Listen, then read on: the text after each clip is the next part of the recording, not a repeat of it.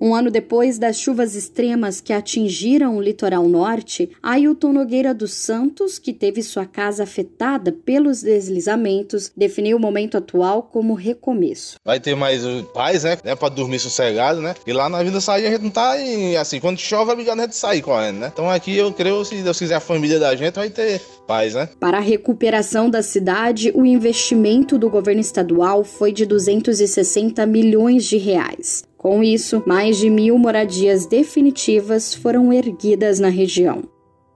Foram mais de 180 apartamentos construídos em Maresias e mais de 500 moradias no bairro de Baleia Verde, em São Sebastião, segundo o governador do estado, Tarcísio de Freitas. Todo mundo que perdeu casa naquela eventualidade vai estar coberto com com imóvel. Porque se você pegar 300 em Bertioga que a gente disponibilizou, mais 704 que a gente está fazendo, são 1.004. Já estão em licitação as 256 é, da Topolândia. Então são mais 256 imóveis que a gente vai construir na Topolândia. E não vamos parar por aí também não. Todas as famílias também receberam kits de eletrodomésticos com geladeira, fogão, micro-ondas e tanquinho de lavar roupas, além de botijão de gás, camas, colchões e cobertores.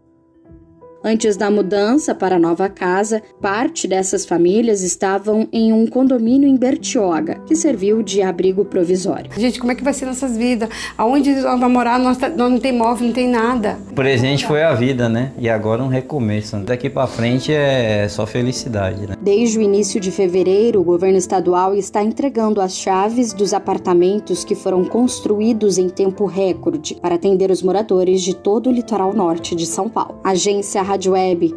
Produção e reportagem Larissa Diamantino.